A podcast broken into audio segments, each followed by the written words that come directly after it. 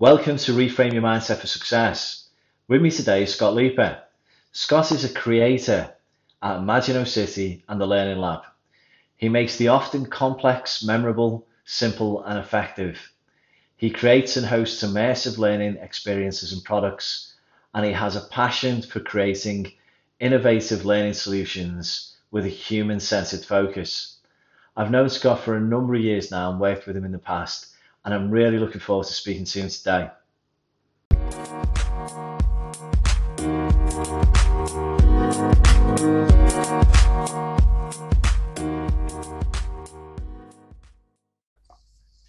Welcome to Reframe Your Mindset for Success. With me today is Scott Leeper. How you doing, Scott? I'm really good, Paul. Thank you. Thank you very much for having me. Brilliant, brilliant to have you on. And what have you been up to this week, Scott? Oh, it's a busy one. I'm uh, I'm currently um, almost at the end of my uh, my COVID isolation period, so that's kept me occupied. So uh, the answer to your question should really be Netflix. um, but yeah, I've, I've been actually pretty um, busy facilitating a lot of different programs. I've been I've been doing late night sessions to Australia this week, which has been fab. Um, Brilliant. And I've been working with a, a, an old client revisited that's that's came back around. Uh, a, a wonderful charity in, uh, based in Glasgow called Cornerstone Foundation. Um, so that, that's that's been great because I've been able to use a lot of my creative energy in a in a different way for a for a client I've worked with for a number of years as well. So yeah, I've been a bit busy just recovering uh, and also keeping uh, keeping business going while I've been recovering. So Brilliant. Yeah, it's been an it's been an interesting week.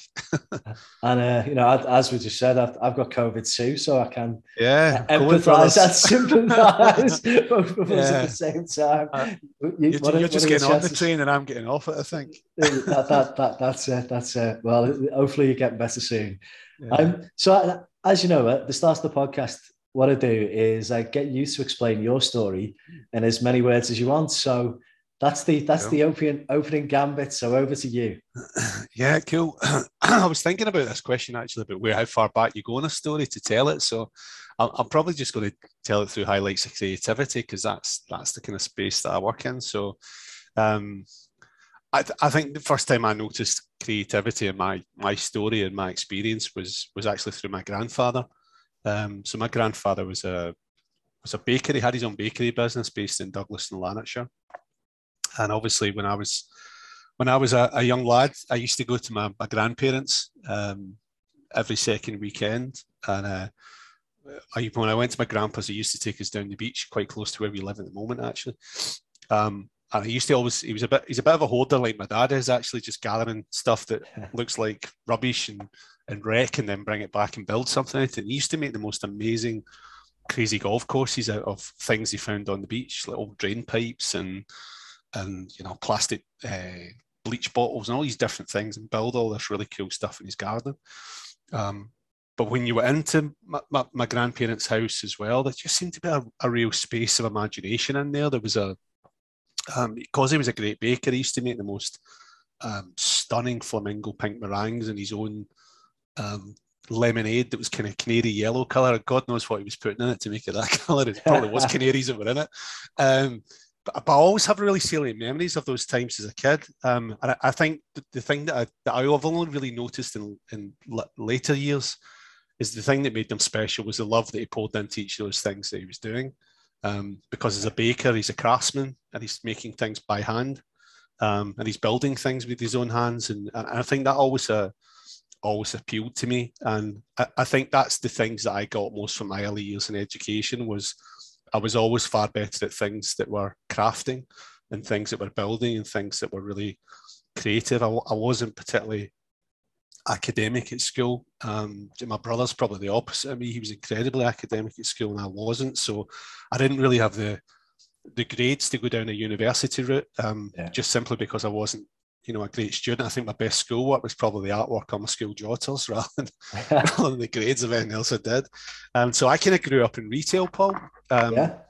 Uh, I started my, my work career um, selling sports shoes. Uh, I kind of I really love sport as you do as well. I'm a big football fan, uh, and I thought, well, do you know, if I can't go down the the, the route of um, you know, being a PE teacher or something, I'll, I'll sell sportswear for a living and it might naturally find my way into sports in that way. Um, and I noticed quite quickly that actually uh, what I actually really enjoyed once I started doing that was not necessarily the sports side of things at all. It was actually the ability to grow people um, yeah. and to support, you know, people that work with me as well. Uh, and I went very quickly from joining that in a pretty much a sales role to you know retail management and regional management and over the period of you know a, a, few years really when i was kind of 19 20 i was looking after small concessions and then i was starting to look after um, single units. And then eventually that translated into doing training for a job. Um, i ended up taking on a, a, regional training role at the company i was working with when i was when i was 23 um, which was really young. But I then I then suddenly rediscovered my my, my love and my, my interest in in the, the, kind of academic literacy side of what I was actually doing as well, because everything I'd done had been really um, quite kind of creative in a sense that I was making my own destiny with it, but not really studying the the um, the kind of research and the evidence and the science behind everything I was doing. So I started doing you know some CIPD studies at that time, and uh, you know it was the best decision I made at that that age of my career because I had all this kind of gut instinct, you know, emotional response and reaction and imagination, but I didn't really have anything underpinning it by way of knowledge. So I kind of really get lost in the, the studies of all of that, and then I spent the next, um, you know, X number of years basically working in kind of retail environments a bit like that. And then eventually I ended up working for the the cooperative group um, okay. And I, I, joined them because I basically felt that they had so many different businesses within the one business. So I was able to work in travel, pharmacy, funerals, retail, wholesale, a whole load of different areas. Um, and I, I kind of decided at that point I wanted to do different things every day and work with different companies every day. And I think I probably decided in year one that I wanted to be self-employed, but I would have to work towards how I would do that. And I think my my story really started was um, my boss at the time said to me, um, uh, I've got his tickets to go and see a guy uh, up in Edinburgh next week. And I went, all right, what is it? And she said, it's a guy called Richard Olivier. Um, he's doing a, a Julius uh, a Julius Caesar Shakespeare play. And I was like, Monday morning in Edinburgh seeing uh, Shakespeare doesn't sound like somebody who grew up in retail side of fun. But I went, oh, I'll go along, see what it's like. And honestly, Paul, it, it, it changed my whole outlook oh, on wow. business and on learning. The guy stood up at the front of the room and he said, My name is Richard Olivier. You might recognize me because my, my father Laurence was very famous in the theatre world. And I was like, Oh, oh, oh wow. Who he is. And uh, he did this uh, Olivier mythodrama uh, in front of the audience and brought the, the whole um, the whole all the different acts to life, and he unpicked all the characters, talking about emotional intelligence, political intelligence, asking the audience to get involved in it, and I just got. I was like lightning bulbs flashing in my head about how you could actually make learning really different by layering it with different things. And that day I went home and wrote my business plan for my business. Brilliant. I went off and did it. And literally, I think 18 months later, I quit, started. Um, my own business or my own businesses because I'm running more than one business now through it. But I think that taught me you can make beautiful things that really help people flourish if you really tune into, you know, your own art and your own skill set of what you can do, the difference you can make in different ways. So I think that's my story of what where it's where it's taken me from and where it's taken me today. And you know, there's a lot of moments in there that I'm really blessed for. But I think that uh, Richard Olivier one's probably the one that jumps out to me most. That it took me, it almost was like a flashback to the last, you know, 18, 20 years of life. The minute I seen him doing that, it was incredible. You, have got to be open to those kind of moments, haven't yeah. you? You know, that like meaningful, meaningful coincidences then impact your life in such a profound way. Yeah. Yeah. The first, the first thing I wrote down that day, actually, when I, I was trying to say, um, right, I can't do Shakespeare because I don't know anything about Shakespeare. What do I know? How, how could I take things that are um, relatable to me and make it help it relate to others. So I started doing a lot of things on learning iconography, is taking things that people in organizations would know, and how do you then build a theme and a concept around that. So I was like thinking about my days in the travel industry and go, well, if you work in a travel industry, a travel agency, you, you're really interested in holidays, but you might not necessarily be interested in personal development, for example. So if you did a a, a training program that was about you know um, a holiday destination, you wrap you wrapped a theme around it, or you took the, the, kind of craft of and the skill of snowboarding and the different skill of the ski slopes, and then you said, well, what would that be like if you overlaid it with coaching about the different complexities of coaching? And I started to build layers around it. I even wrote a training course called Amy's Winehouse.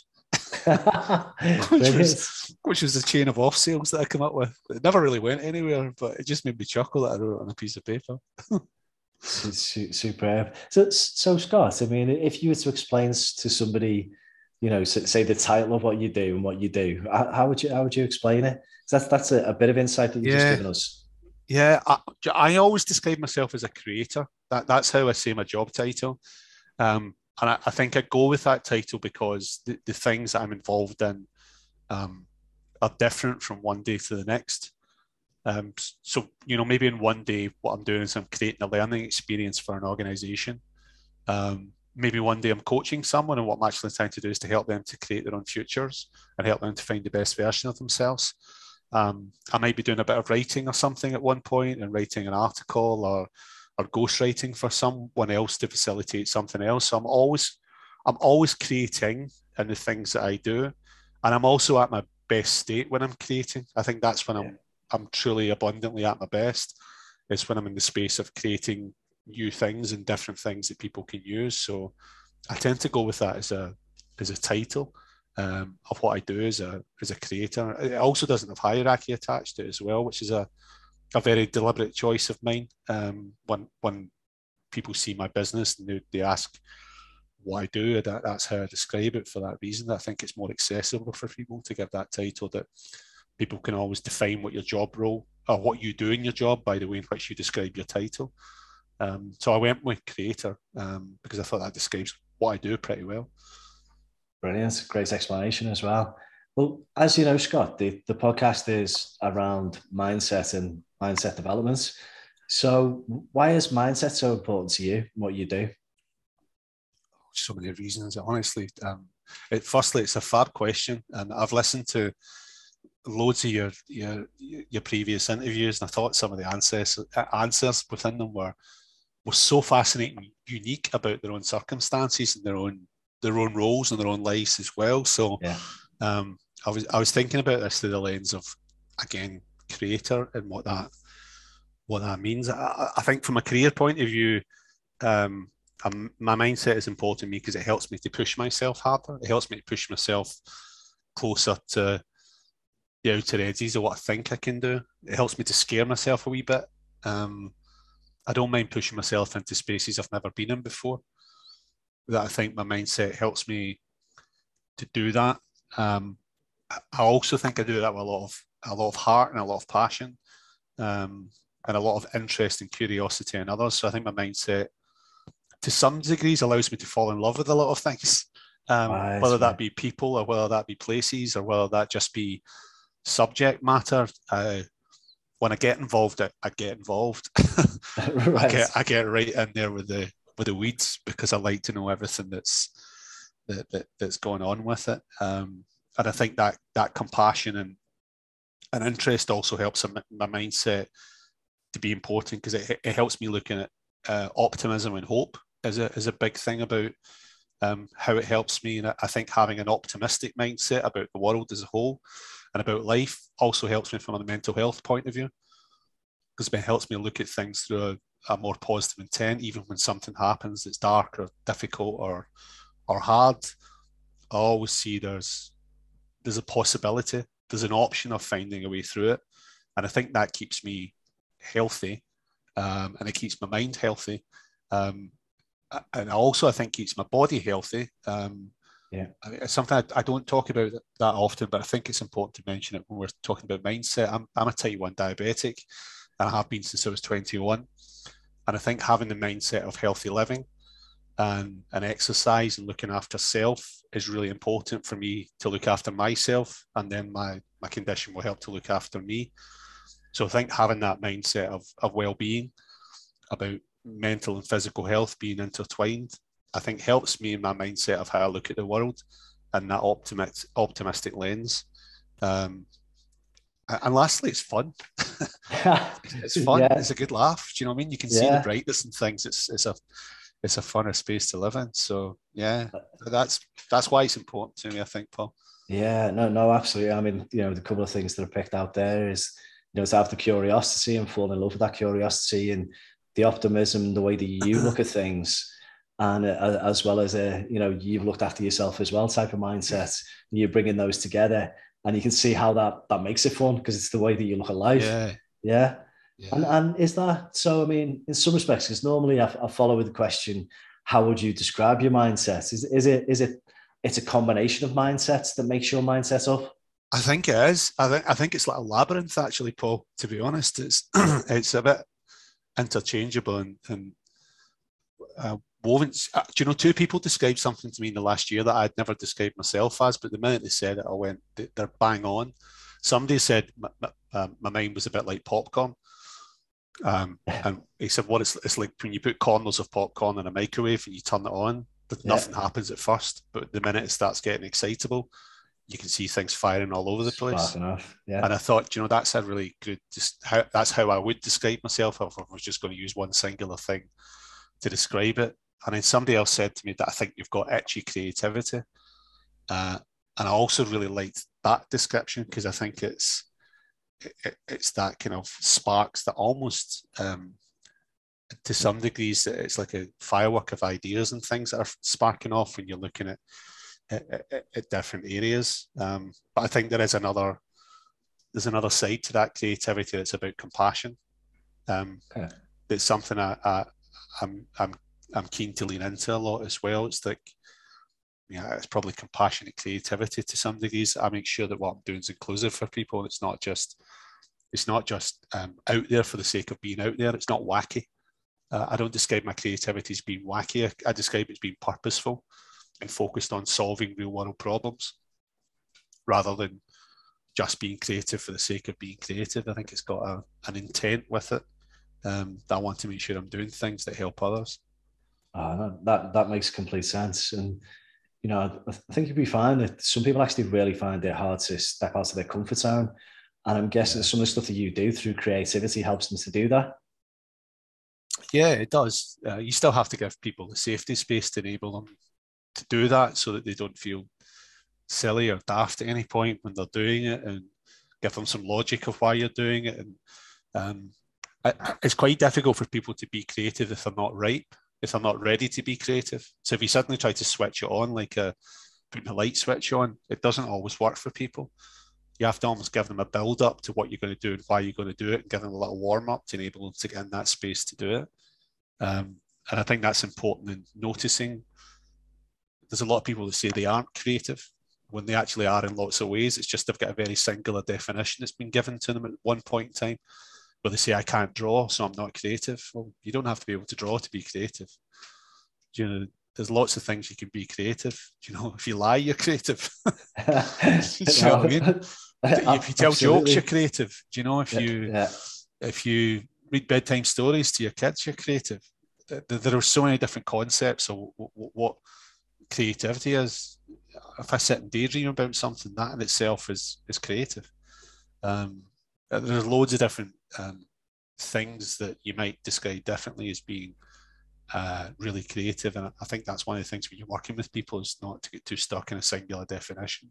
Is think about how are how are you creative, and I've been I've been working on a really interesting um, uh, project with a number of friends and fellow creatives at the moment of that very question what makes us creative? Um, and I think it's quite an interesting one to consider for us all, actually, in, in our jobs. Yeah, no, I. I, absolutely. I mean, I've, I've found in the corporate world over the years when, you know, providing leadership developments and in conversations and coaching conversations, that so many people can quite quickly jump to that default position of I'm not cre- I'm not creative. I'm not a creative type yeah. person. You know, see, you know, I, I've experienced a lot of that, um, and you're quite right. It, it's helping to people to understand what creativity really is, isn't it? Yeah, yeah, it is definitely, definitely. There's a lot of job roles as well out there, Paul, that people don't feel creativity is part of the task. Do you know? But the old the old adage about you know if you use a if you only use a hammer, you, you ain't going to get the, a different outcome if that's the only tool you have. So I, I think if we're going to solve again all the greater issues of today, it, it takes creativity and experimentation um, to try and solve some of the, the big problems in the world. So I think it's something we should all we should all get a taste of and get a bit more involved in as well if we aren't already. So you, you mentioned about you know and talking about the the compassion and the kindness mm. in, in what you do and we've obviously all experienced exponential change these last few years with the pandemic and lockdown. Has it has it grown out of that, or is it is it been something that's always been part of the work that you do? Um, I think it's always been part of what I do, but I've been able to use it to help me through the last couple of years. And actually, when I was in my my own personal circumstances at the most difficult stages of the, of the last two years, I think noticing I wasn't using my creativity was was so obvious to me, but I wasn't even noticing it. it was like, do you know when, when we all get that um, marvelous announcement on March 20, stay in your house. Yeah. Don't go for a pint with your, your big brother. yeah. And uh, you went, oh, shit, this changes everything. What, what am I going to do? Oh, it changed yeah, everything. I, I, I, just yeah. created a brand new tool, as you know, Paul, that um, there was a physical card system. Yeah. Um, and I went, and Boris is standing saying, oh, don't touch cardboard surfaces and, you know, clean your, your Amazon package when it comes to the door don't shake hands, don't be in the same office space as everyone. I've just created a tool that I'm encouraging people to be in the same space and share. And I go, oh my God, how to do this? So I'm sitting going, oh no, oh no, no. And in the whole space when I'm doing it, I'm not going, what if? You know, how might? What's the possibilities? I was so locked into this as a problem. And I'm just basically giving myself the worst medicine I could possibly give myself. But yeah. actually standing back from it at one point a few weeks later and going, okay, when, when am I at my best? As I said to you, I'm at my best when I'm creating. What can I create and how can I work uh, in a way that helps me to navigate that? So I, I basically changed the rules of the game for myself in there. That I leaned into what I'd done previously in other circumstances and created different ways of working. So, you know, from the, the idea of um, Kindfest and we brought that to life from taking the cognitized cards that I have and seeing how you keep using them in a digital form, um, to building a, a, couple of new businesses with uh, with my friend uh, Kirsty Mack. We we did a, a, lot of different things. Did we had we ended up having Christmas parties that year, hosted on a new virtual platform that we had built. Um, we created a virtual pub together. We did all these uh, different things by yeah. just using creativity to to try and solve a lot of really complex and and difficult challenges. So I, I think to answer your question, Paul, it was always there, but I think it really amplified it for me because I was suddenly going, ah, right, okay, the solution to this is me using my best quality to help others out and to help myself out to navigate this space. Yeah. Which it, surprising to me was that I didn't notice that straight away. It took me a good few weeks to suddenly give myself a nudge and through the conversations with others as well to say, Scott, when are you at your best? What is it you're doing? And me to go, ah, ah, ah, messed up bit. yeah. Ah. Especially, but the, you know, the, the, the, thing with it all is, is you were going in one direction, and because because I know I experienced it. I'd flown to Croatia to speak to Paris, and I was due to fly to Barcelona, and you think your life's moving in one direction, then all of a sudden it's moving in the other, and it's not until you finally sit down and go, right, what is it that I should do in this situation? And play to my strengths that you, that you realize that you know there's lots of other things and lots of other ways of doing things. So you know it's, it's brilliant the way that you've explained that. And, yeah. and, and, obviously obviously that little bit of you know you know you felt paralyzed just to start with which you think yeah. most people did. But we know this paul. We know this. We teach this every day. You know? We should know this. I, I, do you know what? I think I, I did i think the thing that flung me was pace. The, yeah. the pace flung me. The suddenness of you were all doing things this way. Now you're going to do things the opposite way. It's like taking an old 1930s telephone and replacing it with an iPhone and saying, right, you were using this, but you've now got to use this. And actually making that shift really quickly and thinking that that's dead easy to do because yeah. it isn't. No, no noticing that difference of space that you're working in, I think the, the, the trap I fell into was trying to fix everything too quick and trying to re, reconfiguring my business over a over a week rather than going, what's the hurry? You know, I should just stop here and think a wee bit more and practice pausing. That um, I know uh, Damien, you had done a few uh, uh, uh, episodes ago talks about the quality of good pausing. Um, but I think that's something that I didn't do at first. I went too fast into trying to find the solution. Um, and do, I think do, that's do you know, that, that for me. Yeah, you know what? It, it, was very, very similar for me. So I'd, I'd probably say the same thing. Is that I felt that I had the choice of either doing something or doing nothing, and the doing nothing in some respects could have been just as valuable to, to have that time thinking than, than actually racing into trying to do things differently. Um, which obviously you're going to need to do things differently at some stage, but if you're going to do it, do it well thought through. Um, yeah. do, do, do, you know from a mindset perspective then? Because obviously there's curiosity, creativity, you know, the compassion. Have you got any practical tips that, that you'd share that, that maybe you use or you've used in the past? Yeah, yeah, sure. Um, I, I think one of the things is, is I always try to seek out new spaces and new adventures and not try to repeat things too often. I think um, I, am a massive music lover. I, I, love music and I love music that's got lots of range and styles to it. And I always really admire musical artists who change their style quite a lot, um, who shift their style a lot. So somebody like um, Damon Albarn, I'm a huge fan of because he's went from being in a, you know, pretty much a, a Britpop band to doing live theatre orchestra shows to doing, you know, crossover work with uh, grime and rap artists to, um, you know, doing um, his own solo stuff that's that's based on taking inspiration from the earth. And, and I think there's a lot of that in what I suggest people do when they're trying to be more creative, is try to look for new adventures and new spaces that you can you can exist in and try not to repeat the same thing year after year and do the same thing. Keep pushing yourself to try new things that you haven't tried before. And I think if it starts to feel like a warm, cozy bath, get out of it because it'll only start keeping up on you. Because what will happen is the temperature will gradually get hotter and you won't notice it.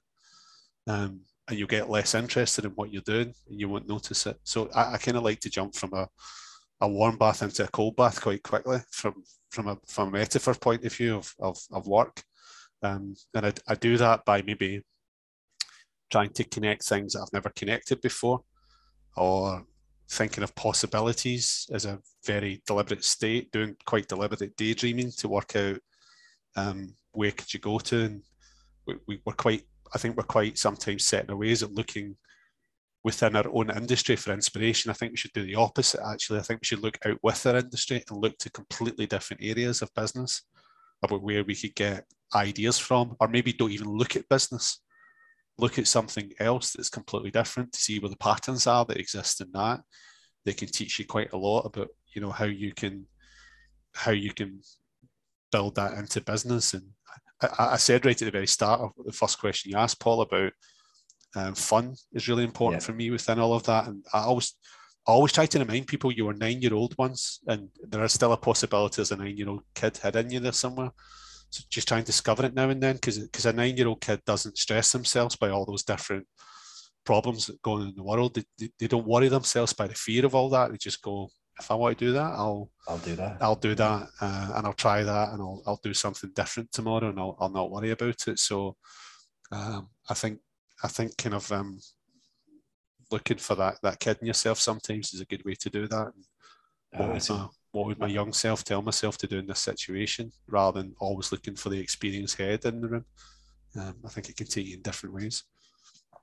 That's great, that's great advice. So, so with your mindset, is, has anybody helped you over the years to develop your mindset or enhance your mindset, or has there been a book or something that? Um, uh, I, I, do you know this is the question I, I, I really when I was listening to your previous episodes, Paul, I was really really searching in my head about who, um, and what, and I kind of surprised myself actually. I think when I was when I was thinking about this because it wasn't naturally where I thought the answer would come from. But um, I, have actually taken a lot of inspiration from bad practice. Is yeah. looking at what I've been taught that I don't like and reversing it. Um, do you know like the, the, the, worst teachers you had in school? Yeah, worst managers.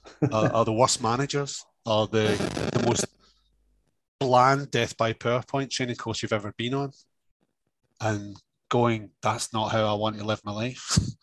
and that's not how I want to be doing things. I, I think I've, a lot of my mindset is shaped through some quite some quite bad experiences from that. Um, I mean, I, have I've I've blessed that I both still got both my parents in my life, and I, I love them both dearly.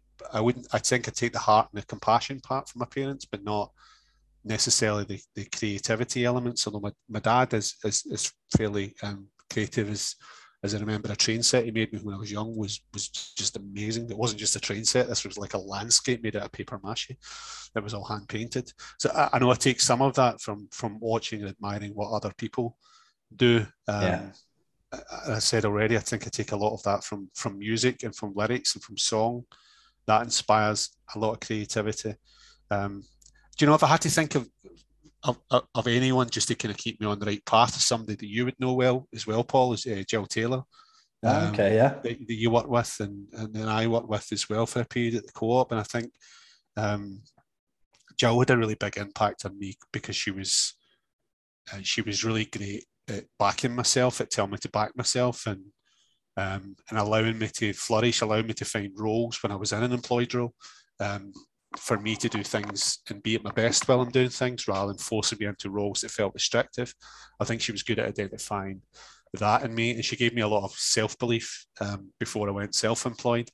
Um, and I think when in the years I've been self employed, along with the coaches that I've worked with, um, I think I've always looked for for external forces um, to say how can that help and guide my story and the, the music I listen to and the, the, the, people I really admire that are ridiculously creative in all that they do and um, just really been inspired by the way in which they shape and evolve their own their own careers. So I, I think those are the it's the a combination of the experiences plus the conversations with those people and actually looking in admiration at some of those people that do things in different ways. Um, always really, really energize me to keep challenging myself to do things in different ways. Brilliant, brilliant. And, you know, as you say, Jill has been an inspiration for you as well. Oh, she's been great. Absolutely. Been great. Um, she really has. And uh, I dare say you've sat a stone's throw from at Anfield before as well, Paul. But, uh, uh, yeah, she, she just, just dead honest, but directly honest about where you're at, what you need to do, giving you an opportunity to perform. And I, would never had that really in my career up until I worked with Jill. I was almost like doing the job that people wanted me to do rather than um, rather than her finding a space for me that I could be my best. And I always really, really appreciate Jill for that. And um, that she gave me an opportunity to, to, to shine in a space that I, it might have been diminished somewhat if she didn't do that. One in one in a million. Yes. So so Scott, just to just to conclude, uh, with, with a couple of things. The first one is I normally ask you, have you got any funny stories that you can share uh, you, you know, well, preferably, but you know, I'll, I'll, I'll, let you be the best judge of it. Um, I, I, had two in my head. I might, I might combine them if I can, but I'll, I'll, I'll start with the first one because I think it's the one that, that probably resonates most. It was a time I tried to get Jose Mourinho the Scotland job for a training course. Um, that I, you know, I always believe that you, if you're creative and you put creativity into your work, you can you can achieve what you want to achieve. I remember I was on a, I was on a course in Sheffield um, with a fab company called Go Mad, uh, Go Make a Difference, and they've got a, a really superb framework around how you can kind of strategize your creativity and how you can build a, a real um, a real map around it actually and plan this out. And they've got a, a, questioning framework they use to navigate their their strategic map, if you like. And the questioning framework is, is basically a series of different types of questions. So if you ask somebody a question like, uh, how might you get home tonight? You'll probably give 10 answers to it. Where if you ask the question of how will you get home tonight, you'll give the one certain answer. So they, they show you the difference between a focused mind question and a possibility based question. Yeah. So there was this little activity when I first started working with them, they gave us all as a group to do. And it was you have got five minutes to come up with as many ideas as you can um, to solve a problem that you want to try to solve. Now, I think at the time, I was trying to remember who the Scotland manager was in this command. I might even have been Berti Vogts or George Burley, but whatever it was, they were doing a pretty abysmal job, and I wanted him out of the Scotland job. And he, did. He did fall into the trap. He said, "You can solve anything you want to solve." He said the word "anything" to me, Now, if somebody says anything to me, that means anything's possible. It doesn't mean say do something that's in work context. So he said, you've got these questions in front of you on your sheet, and there was 10 questions. It was questions like, what possible resource could I use? Who could I possibly chat to? How could I possibly solve? This was the kind of questions you had there. Yeah. And they were drawn out in a kind of mind map shape. And what you had to do is put your answers around each of the questions, and you got one point for every answer that you provided. And um, so the idea is you set yourself a target of how many ideas you're going to come up with in five minutes. And he said this before we started. He went, uh, the guy that was hosting it went, um, just to let you know, we have a bounty on this that if you if you get above 80 ideas in five minutes, um, we've got a ten thousand pound bounty that the guy that created this system is volunteering to offer.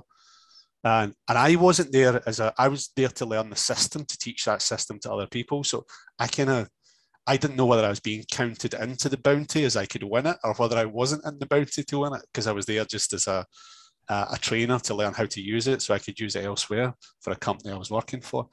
Uh, so I thought, no, I'm going to play along anyway. I'm going to try and do this. So I sat for five minutes to see how many ideas I come up with. They didn't ask at the start what your goal was. You just wrote it down in the top corner. So when it got to the answers and people are reading them out, um, he's asking the question, the host, and he's saying, right, what was your what was your target and what was your actual? And the scores are coming uh, my target was 25 and I got 20. My target was 30 and I got 28. My target was 18 and I got 16. And I'm feeling really, really bad that he's about to come to me. And he goes, Scott, what was your target? I said, my target was 70 and I got 95. Oh, wow. And he, he went, what? He goes, you get 95? I went, yeah, I get 95. He goes, if you don't mind me asking you, what, what, what were you trying to solve? I said, I'm trying to get Jose Mourinho the Scotland job. he, he burst out laughing. He went, well, you must be pretty desperate if you're coming up 95 different ways. I says, honestly, one of this, I'm going to walk to his house and kidnap him and take him all the way to Hampden Park. I says, my ideas are going in all sorts of directions here. Um, but it, it, did teach me something quite valuable, actually, about possibilities that um, you can come up with ideas within there in a there was there was things on that list that obviously I can I can really at that point in time go and chat to Jose Mourinho and Chappie's door and ask him to come to Scotland or pay him the money.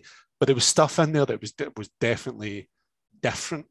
Different than what you would get if yeah. you weren't asking yourself those questions in a, in a, in a different way. And uh, I'm pretty certain um, probably the only person that's come up with 95 different ways of how you could get Mourinho in Scotland job.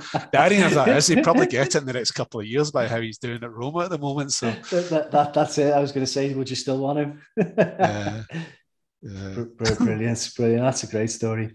So, so just to conclude, then, Scott, what would be the last piece of advice that you give to the listeners? Um, do you know my last piece of advice would would probably be a, a, a quote from Edward de Bono because I think it defines creativity really, really well, actually, in a mindset, uh, you know, perception as well. And I think it's always think sideways. Um, for me, that's how you solve some of the biggest problems in the world. Brilliant. Great piece of advice. Well, Scott, it's been great having you on the podcast. Thank you. Great listening to some of your ideas and talking about creativity. So thanks for coming on. That's a pleasure. Listen, I really, really appreciate it. And uh, uh, thanks for, for all those questions. You, have given me some thoughts to take away as well, Paul, to go and say, ah, I've not planned to do that this year. I need to now work out how I'm going to do that. So I'll maybe phone Jose and see if he's, uh, see if he's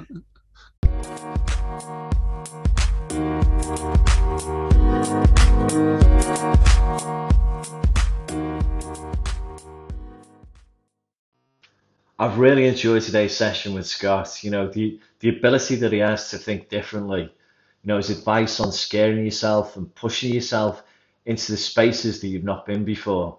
He has a mindset of curiosity, optimism, creativity, and kindness. And as he says, it's these interchangeable mindsets that make him successful. And I like that because I talk about the mindset equation for success, and that is a combination of mindsets that we bring together to be successful. He also talked about the quality of good pausing and itchy creativity and that if we want to solve the problems that we face today, that it really does take creativity and experimentation. So do try new things, you know, and as Scott says, you know, don't don't leave it. Try those new things. Don't end up in a cozy warm bath that eventually gets too hot and that you don't notice. So I hope you enjoyed the, the session. I really did. And I'm going to leave you with this.